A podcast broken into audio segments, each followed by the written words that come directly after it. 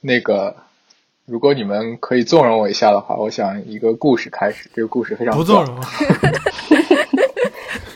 不要理王子正，你说吧。在五句话以内，为了引出下面的那个东西，我告诉你，每句话是写的像卢梭一样长。不，它就是很短啊。好，这个故事是这样的，就是说呢，有一天，一个土耳其人他在旅途上路过一座清真寺庙，然后他看到这个寺庙，他就决定要进去祷告。然后呢，就是在祷告之前，他先决定把随身的财物都放在寺庙入口的台阶上，就不打算带这些东西进去，因为他是一个非常虔诚的人，就说他觉得带财物进去。会就是呃玷污这个地方的清净，嗯，然后呢，呃，他放下之后，他的仆人就问他，他说：“先生，您不怕这些东西被人偷走吗？”然后这个土耳其人回答他说：“不用担心，我的孩子，我们现在不在那些盗贼的时间中。”我们现在在真主的时间中，然后他们就进去了，去祷告，然后回来回来祷告完了回来，发现啊，财物没有没有人动过这些财物，他们安然无恙。这个故事就是这么多啊，所以说这个如果乍一看这是一种呃，从字面上来讲，它是一个宗教故事，就是说像是一个奇迹。就是他认，或甚至是迷信，就是他认为，当他在做神，在做神圣的事情的时候，不会有盗贼来偷。但如果把它理解成一个很迷信的东西的话，这个故事其实就丧失它的意义了。就但是人们会倾向于这么去读，因为这是直接的含义。但如果第二层来说的话，如果以一种象征的形式来说的话，他说的就是另外一件事情。怎么说？我不知道你们对这个故事有没有想法。你你先把你要说的说完。对，嗯，第二层如果来理解的话，它其实叙述了一个就是呃人在一般的这种生活中可能会非常遇到的一个特殊的情况。是什么？这个这个情况就是它它是一个很典型的、很具有象征性的场景，就是说当一个人。他有时候他决定要去做一件事情，那这件事情其实在常识中被认为是危险的，常这其他的普通人不会赞成的东西，但他一瞬间有那样一个灵感，他知道他投身去做这件事情是不会受到伤害的，不一定是指进入教堂祷告而把钱财放在外面，而是而是一个广义上的受到保护。嗯哼，嗯哼，他知道他所处的那个时间不是别人所处的时间之中，所以他有那样的自信可以走进去。这是那个故事广义的象征。啊，就跟那个极限特技运动员似的。不是你用那个解释当然也可以，对，就在那一时那一一一连串的瞬间，他是那个状态。那我我想说的并不是那些极限运动。但那是一个另外一种例子，那是一个相对比较容易 map 过去的比较实际的例子。对，但我知道你想说不是那种 purely physical。对，我不是 purely physical，是另外一种，可能是精神性的。很多人在很精神，就是这个过程中的很多决断，可能都和这个相似。这是第二层意思，哦，还有第三种意思。第三重意思可能跟我们之前之前谈到的很多东西很像，就是总有一些东西、一些场所，如果你要进入它，你是知道你不会有，你是知道你在那个场所之下受到保护，而且你不会丢失你最重要的东西，即便你舍弃所有进入其中。你是说物理的场所吗？还是？有可能是物理的场所，有有可能就是一个一个氛围，比如说有那些人在场，我知道我和这些人走到一起，即使我抛下我最重要的东西去和他们待在一起，我也不会真正丢弃那个东西。不会遗忘那个东西，或者说对于某些重要的，比如说，也可以这个比喻也可以扩展到书上面。比如说，我知道我抛下我之前所有的东西来阅读这本书，接受他的教诲，接受完了之后，我不会忘记我曾经有过最重要的东西，就不会因为他把我指引到别的我不该走的路上去。我对这个场所有这样的确信，那这个场所也可能是个实际的房间、教堂。嗯如果它真的有这样的意义，那我相信这个场所它确实可以被称得上是神圣。嗯呃，这是我想说，这是这个故事，它如果不从宗教意义上来讲的话，它有很大的象征性和现实性。我要说的到这里，嗯，我可以不告诉你们这个故事是谁写的 我还是觉得这个太理想了。就是我，我虽然可能我一开始也挺相信能有这样子的故事，但最近发生的事情，包括我刚刚说的事情，就让我感觉到，就其实外面外外界的伤害比你想象的大。比如说，就说原来的这个故事吧，它这我第一反应就是还是挺扯的，因为它第他其实是想说，他能这个氛围能能怎么说隔离开盗贼的伤害吗？因为他其实第一就就在原本的故事里，你遭受的就是盗贼来抢你钱嘛，他难道能拦住盗贼来抢你钱吗？我我其实觉得这还挺难的。你你自己可以觉得我还是记住我那，比如说就在你第三层那那里说，我还是能记住原来对我来说最重要的东西，我还能找到回去的路之类的。但是其实不是这样的，其实你要防备的是别人对你的攻击、伤害这种东西。这个外界的东西，你嗯你可以说在那个氛围里面，你自己可以变得很坚定，但是你没法影响他人的感觉。嗯，哦，天哪！你我我原来你过十年要感谢林奇，我觉得他现在是一个非常好的听众。怎么了？我我今天晚上交给你俩我们俩听着。我同意你亲说的，就是如果在物理就是现实意义上直接理解他说的这个话的话，是几乎行不通的。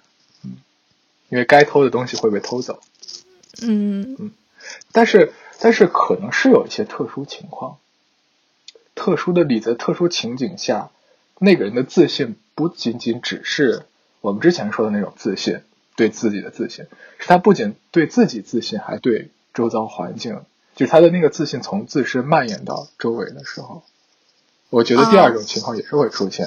嗯我有那么一他点点 get 到你。对，盗贼，即使是盗贼也不会来。嗯那种自信是一种，就是感觉是掌控整个周围环境那个感觉，是一种极，哎，我无法我说不太出来，但就那种，就你很对你自己和周围还有你想干的事非常通透的理解，有的那个感觉，是那意思吗？对，它是建立在一种很大的自知和嗯嗯，对于周遭的理解之上的一种是对神圣的理解之上。那我哦，神圣理，那我能理解，那我能理解为，比如说啊，我做过统计了，在这个时间段出现盗贼的几率是百分之零点五。哦，这个 这我我 我用我用 st- 我用 statistics 让我自己变得 omni omnipotent，所以呢，我很有自信。所以你拜的是科学神是吗？哦，哦，那个，呃说到这事儿，我我必须要跟你们提一句，那个那个 CERN 呢，嗯嗯嗯嗯，嗯嗯。荟萃了世界上最顶尖的科学家的那么一个场所。它嗯，的那个大门上，它的大门前面有一个雕塑，是 印度教的湿婆，好像是哇哦，挺好。毁灭之神。哇，好吧，那如果那个人他那个故事变成了他祷告完了，然后出来发现自己东西被偷了，那他会他丧？失信仰他会说我刚才说的都是错的吗？杨一龙今天晚上遇到了对手，对，但不不不，关键问题是他没有遇到，出来他没有看到哦，东西被偷了。世界观是是 自洽的。对，就是说他他确信肯定不会偷，就是说这个故事是不可能有另一种结局的。对，不会有另一种结局。哦，哇，嗯，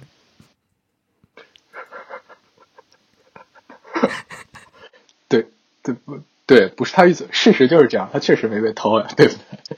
这是故事交代。我刚才有有一点点就是联系到就是自己的感受的时候是就是可能上上周我特别想去听一个音乐会，然后然后因为怕新冠，然后纠结了很久，最后我还是去了。去的时候我也没戴口罩，什么防护都没做，然后 后来，但是后来出来第二天我就开始发烧，我就自己隔离了一周，但好像没事儿。就，但我不知道，如果我现在是躺在医院里，然后上气不接下气的话，我还会不会觉得当时那个感觉特别的安全？反正当时我是觉得很安全的，我简直就是一个 parody 的版本我觉得。我们仨就是我们仨就是在不断的无限的 以杨景楼原来意思完全跟那个原来意思不着边的类比，在进行一个一个一个的类比下去，让他毫无招架之力，然后最后说：“嗯，你们说的都对。啊、这个对新新冠肺炎肯定不管用，但 是但是，嗯”哎，那不一定，哎，还真不一定。啊，怎么不一定？我就没有生活在新冠的时间中嘛，我生活在什么一个音乐的时间中。不不不，就是如果那种 self awareness 是就是在 medic 在医学领域也是有的话，应该是没问题。好吧，好吧，好吧，好吧。你们举的例子都是 都是他，就是说，如果这个故事不是象征的故事，啊，这些例子是符合的，啊，那一般不对不对，不但它很贴近第三层了，第三层就是那个场所的那个问题，就是你的自己的那种怎么说 intentionality 延伸到整个 physical space 里面的那个那个状态。啊，是是是，对，是可以这么说。但我说的那个 statistics，我就在调侃你，但是 这肯定不是那个意思。啊，但是就是它它可能会有类似的效果，嗯嗯，我明白了。就就它它最后的效果是类似的，但是它肯定它那个 mechanism 不是那么搞的，嗯，是，所以 statistics 现在才能这么火嘛，就是我给你一个 illu 一个 illusion，啊但这个 illusion 的后面的 me mechanism 其实不是不是那个你真的想追求的东西，就跟互联网一样嘛，就 everybody is connected，嗯。这是我们的愿望，但是其实现在这种表象的 connected，其实其实是完全孤立状态了。就最后的 illusion 和那个真正的那个状态能达到的效果是很类似的，嗯，但它是个它是 imitation，所以就有点问题。我是不是跳太多了？嗯，因为互联网这一段我完全没没没 get 到它跟那个盗贼的时间有啥联系。哦，那我那我再，我还要解释吗？还是我们直接过回到杨景龙的原来想说的话上？对，我想说这个故事的原因，然后我要接下面这个问题啊。就最因为我最近读了一点，就是土耳其的文学，嗯然后啊，呃，我然后我在路上走，然后我就想到这个故事，然后就讲给你们听嗯啊。嗯嗯，然后呢，这个我我想说的其实不是这个故事本身，这个故事作为一个引子吧，我想说的其实是，呃，是给我启发，就给这个故事启发的那个原本那本书里的三个问题，嗯哼我觉得是非常重要的三个问题。那个书大概是讲就是宫廷画家的一些事情，就是和那个苏丹就是命令那些宫廷画家为他作画，然后做一幅特别危险的细密画。是什么？我的名字叫啊的的红吗？一个故事。哎，啊那你读过这本书吗？我我读我读过，我好久以前读的，其其实已经不太记得了。啊你先继续。哎，好好好好。呃，他其中有三个问题，那三个问题是其中一个细密画大师，就是一个年轻人问他，年轻人叫黑，问他说：“你对，你觉得对于画家来说最重要的三件事情是什么？”然后他那个那个人叫奥斯曼，那个那个绘画大师，他就说你问他们三个问题，看他们如何回答这三个问题，你就知道这个画家是怎么样的人了。然后这我我想，其实这三个问题我没有想清楚，所以其实我是想问你们的。嗯哼，他说了三个问题，可是我们不是画家怎么办？不，我觉得我觉得他有广义的这个呃意义在。，OK OK OK，第一个问题是，就是那个画家他在呃当时那个呃伊斯兰教的绘画传统中体系说话，他说就他说第一个我要问这个画一个画家，我会问他关于呃你是当你绘画的时候，你是要遵从伊斯兰古代的那些绘画大师们的方式，以他们的方式作为来绘画，还是要呈现你自己的个性，像那些西方人和中国人一样，这是他的原话。所以第一个问题，他要问的是关于个性和风格的问题，因为他们当时有一个理想，就是他们认为，凡是你绘画最高境界，就是要画的和古代的那些画师的笔触一模一样，完全遵守那个传统，呈现它，那就是艺术最最完美的境界。嗯，呃，所以第一个问题是关于这个，第二个问题是关于他有个情况，就是说，要你要问这个画家说，假设有一天你死去了，你的画被拆开来了，被分散到不同的书页里，被包裹成另外一本书，流传于世，不再于是它原来本版本，甚至最后丢失损坏，那你还要不要再绘画？所以第二个问题是关于时时间的问题，关于绘画的时间。还有真主的时间。我说那个故事是因为我看到了这几个字“真主的时间”。啊，对。第二个问题是这个，他说第三个问题呢？我读到这儿，其实我前两个问题我都能，我大概都猜到了，我可以预测到他会说这两件事情。那第三个问题是出于我意料之外的。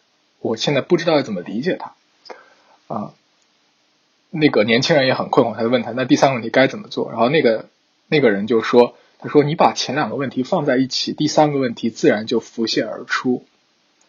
第三个问题是关于失明的问题，你要问这个画家你怎么看待失明这件事？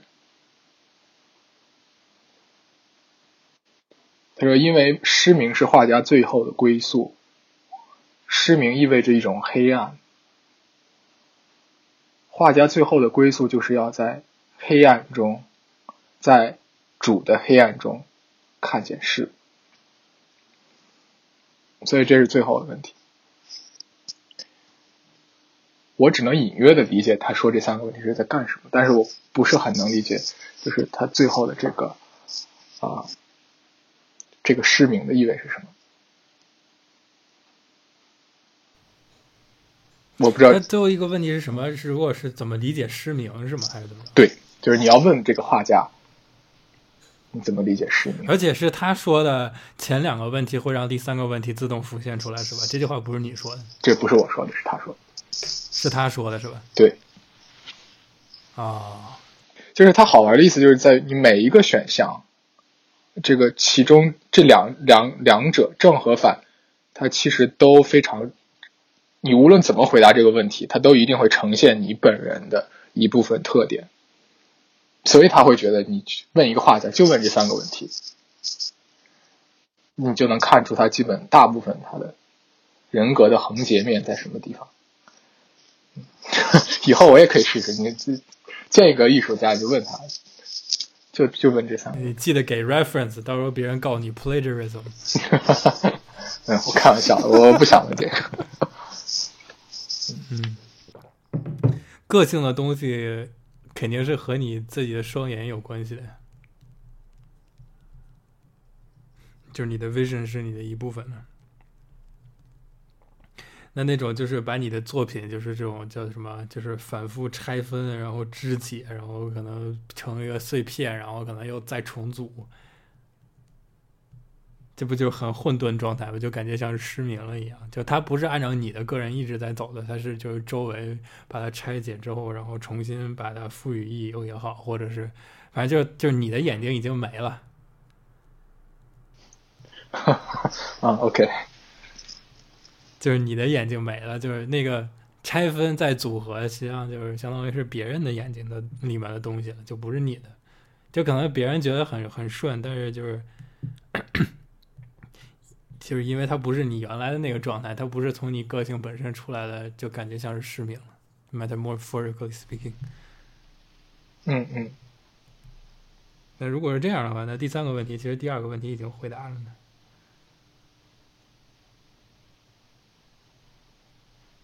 间接回答不是直接。我觉得第二个和失明不是有不是那个直接的那个意思。对，你不是他他说失明，我觉得他说是真的失明。就是失去视力啊，失去视力他也没法画画了。对，这就是他他已经说了，就是说最后你的这一切的目的就是为了达到，就是有些人会认为绘画的目的就是要达到失明的境界，因为你终于可以不再看了，因为你终于回归黑暗了，但你在黑暗中你会才能看到最完美的，就是。就是神给你呈现的东西，你可以不再看这个世界了。有些人就会这么回答，你看你要怎么理解最后这个东西。就说你作为最真，作为画家，你最珍视的是可可视的东西。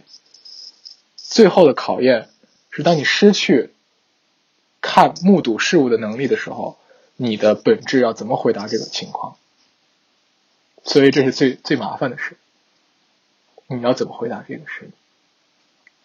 对呃，对于单纯来说也是这个问题。你如果做古典思想的研究，同样要面对这个问题，是吧？第一个问题是，你觉得思想在于像 Strauss 那样说的？你看，这第一个问题问的就是 Strauss 和 Heidegger 之间的区别。真的，Strauss 的意思是你解读前人最理最完美的状态是理解的和前人一样，像前人理解他们自身一样理解他们，是吗？哦，不是我，嗯，没有，我被中国诗派就感觉，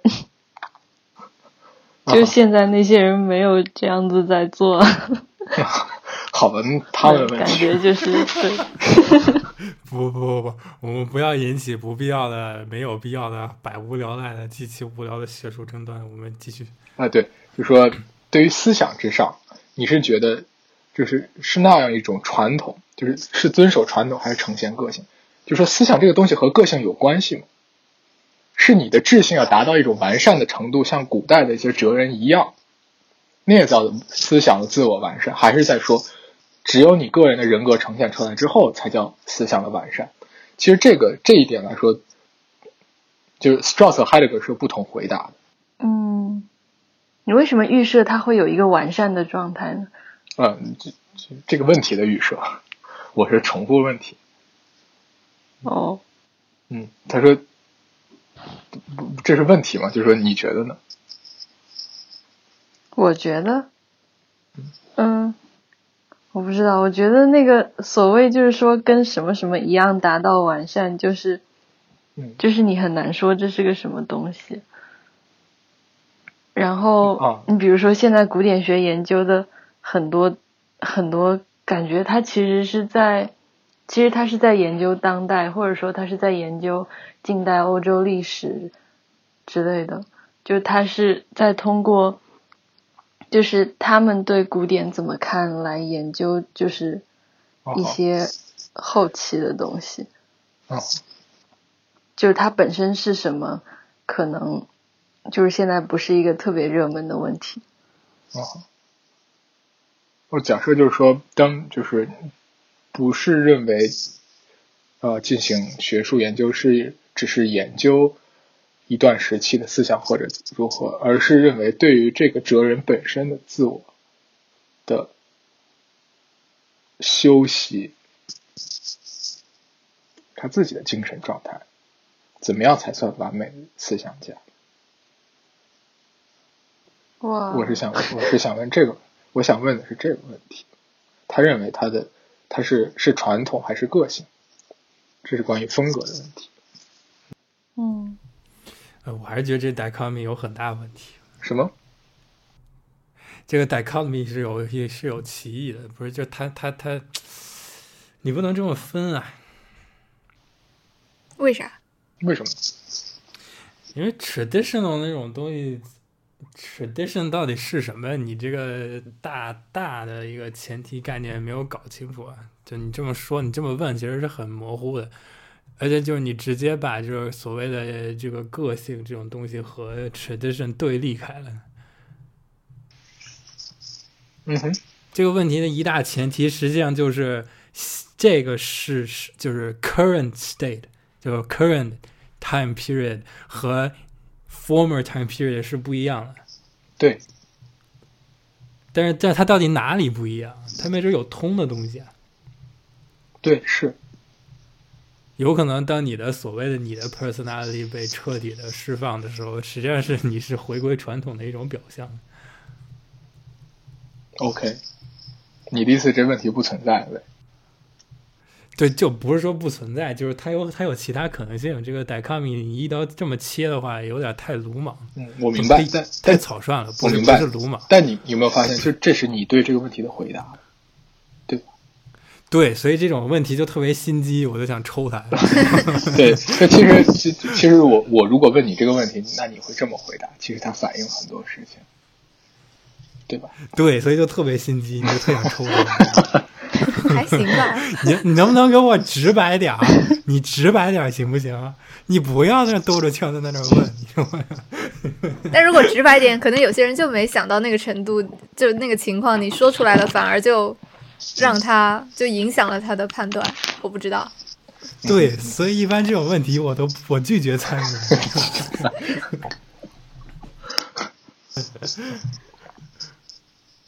问题是巧妙的，嗯，对那些真正就是确实啊，不，这问题是心机的，你的心机就是我的巧妙，不对，我的心机是你的巧妙。谁的事？啊，但我我想跟你们说的是这三个问题，其实还有最后一个问题，咱们嗯，不知道你们的想法。你看看这人多巧妙，还留着一个问题。啊，没有没有，我就说那个失明的问题，你们要怎么说？没有别的了。失明的问题怎么说？是吗？嗯，不是，那那看那个人失明的时候，他是在什么状态啊？我是觉得他说的那个是有可能，就是作为一个作为一个，如果真的是一个画家的话，到最后那个状态，其实他看得见看不见，不影响他创作。哎呀，怎么说呢？就是你到呃，我我猜的啊，因为我也没到那状态，我也不是画画的。嗯就你到了那个状态，你到了最顶级的状态之后，你的画、你的笔还有你的纸是是完全合一的，是整体的一部分。所以就是你的任何的一些 intention 都可以直接在那个纸上表现出来。嗯就是如果你要非要特别 scientifically analyze 的话，那可能就是你的肉体记忆它已经在那里了，嗯你不需要视觉了。但我说的是创作，我没有说就是写生啊，那写生是不可能的。嗯嗯但但但这但这就具体到就是说，什么是真正的 painting？就是你所谓的绘画到底是为了什么？嗯，你是为了写实啊，还是为了干什么？还是为了去 review 一些，去呈现一些东西？嗯不是，那那那就是那是个人理解的问题。所以我刚才不是说嘛，就是你你你看你在哪个 state。如果我只是在一个写生的 state，你跟我说你眼睛瞎了，我的天呐，那怎么写？没法写，真的没法写。嗯那你就只能去深山里打坐开松果体了，这没办法。嗯嗯 我觉得这三个问题其实问的都是一个问题，就是画家为什么为什么画？嗯就如果你想通了这个问题，就就这三个的答案就很统一了。比如说为什么画？如果我就是为了我自己或者怎么样，那或者说为了寻找自己的认同的真理，那你可能就没有那么的认同古代风格，可能更追求个性，以及死去之后可能也并不会那么在意他被怎么样的人看，以及失明了之后可能还是画的很开心。但如果你不知道是为了什么其他的原因来创作，可能又会有不同的答案。嗯所以它就涉及到绘画这件事情的本身之上，嗯，嗯